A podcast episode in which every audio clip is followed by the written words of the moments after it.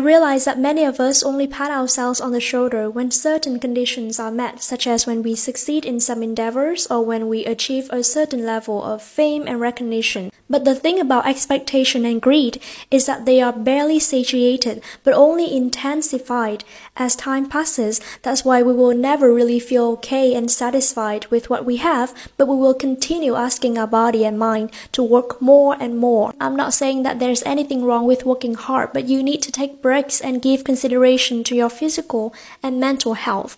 Also, you deserve so much more praise and appreciation than you think, but the only person who can give you these kinds of emotional support in a sustainable way is you. Because I have observed that all external relationships have a tendency to be inconsistent and fragile. You know, a person you claim to be your forever love can one day leave you. Even family members can one day separate.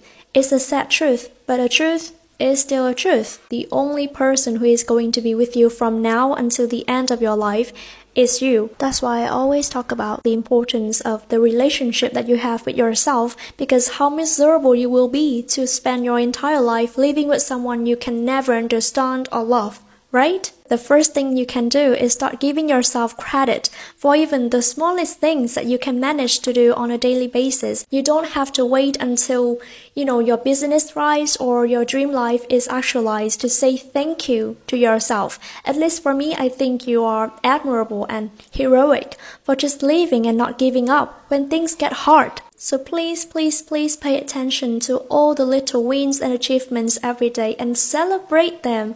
Let your inner self know that you can be his or her most ardent supporter and cheerleader. You deserve all the love and support honestly. Thanks for listening. I'll see you again soon. Bye bye.